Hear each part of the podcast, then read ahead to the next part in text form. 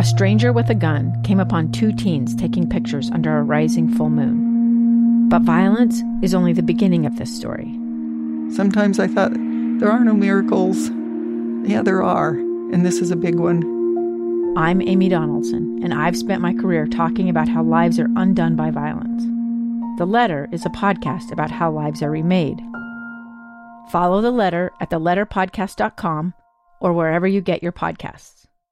Welcome to this Wednesday episode of Live Mic. I am Lee Lonsberry, episode number 140, and I'll tell you right now, we're going to be spending a lot of time on the preliminary results which have emerged from yesterday's primary election here in the state of Utah.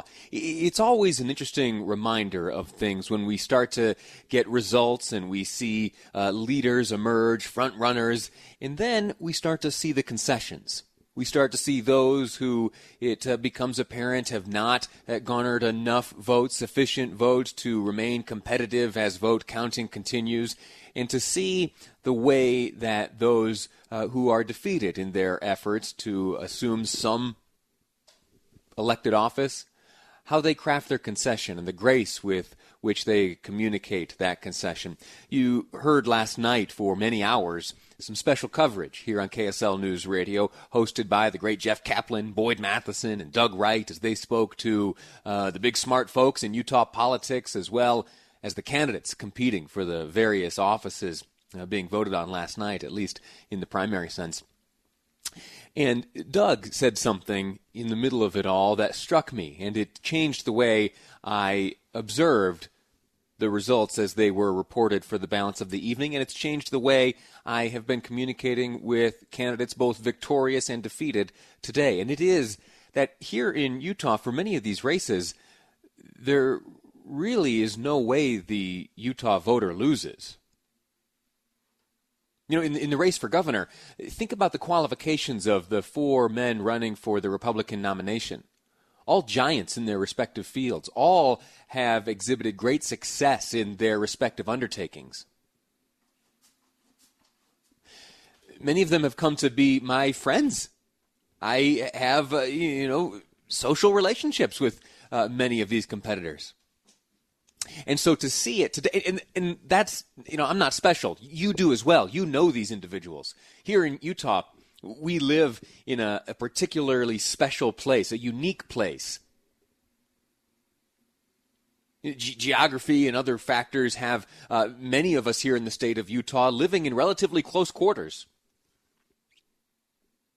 And with the low, relatively low population of this great Intermountain West state, the elected leaders are very accessible people.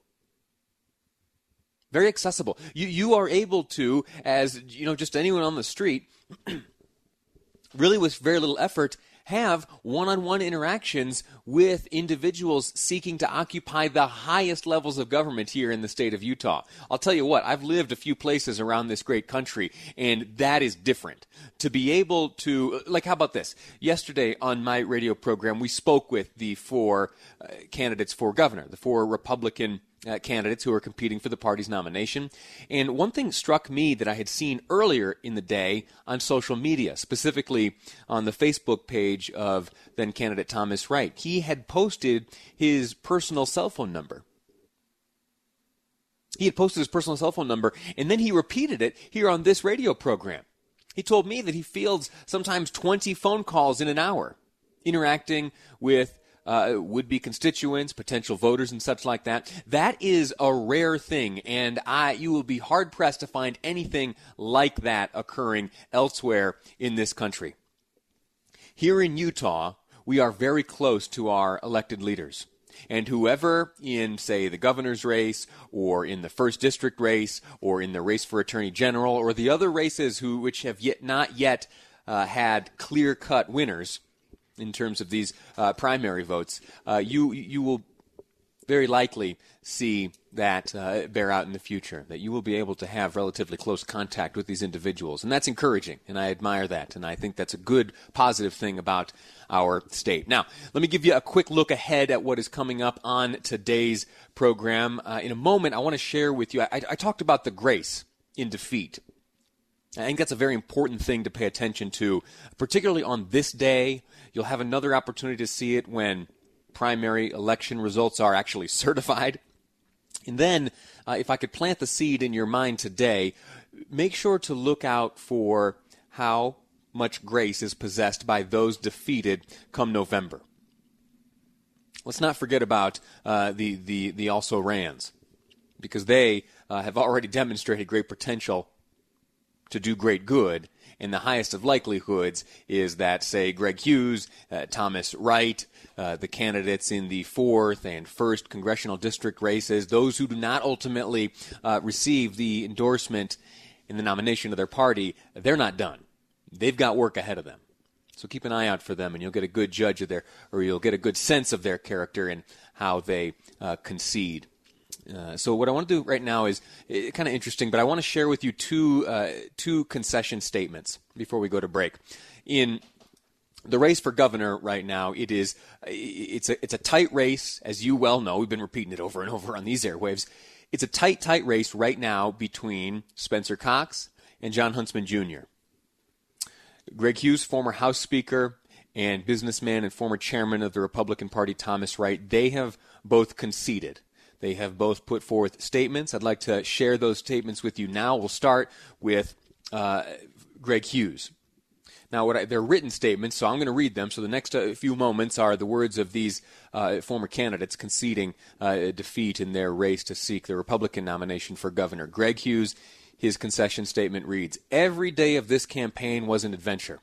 Moments that were surreal, exciting, and truly inspiring. Having the opportunity to travel the state and meet and learn from such incredible people has left me a better person than when I started. I want to especially thank my new friends, those that supported and volunteered countless hours rallying to our cause. Thank you to my fellow candidates. The competition was stiff, the bar was high, and Utahns deserved a hard fought race for their support. We delivered. Now he quotes scripture I have fought a good fight. I have finished my course. I have kept the faith. That is uh, 2 Timothy 4 7. He signs it simply Greg. So that the concession statement from former House Speaker Greg Hughes. And now I want to read you, uh, in the last minute I have here, a statement from uh, Thomas Wright, if I have time to get through it all. It reads uh, Thank you, Utah. I'd like to congratulate Greg Hughes, Jon Huntsman Jr., and Spencer Cox. Now, that's the order. This is Lee speaking again. That's the order in which uh, Thomas Wright placed those names. I wonder if there's anything to read into that. I don't know. I'd like to congratulate Greg Hughes, Jon Huntsman Jr., and Spencer Cox. They all ran great campaigns with worthy ideas for Utah. I'm happy to call them friends. No matter who wins this race, the future of Utah will be in good hands. I admire that attitude. You hear that? This is Lee again. Sorry, taking a break from the statement. That attitude of uh, acknowledging the strength of your competitor uh, and going even a step further, saying that the future of Utah will be in good hands, that's admirable. That's a demonstration of grace.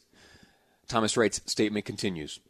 Over the last six months, we have traveled the state and met with Utahns.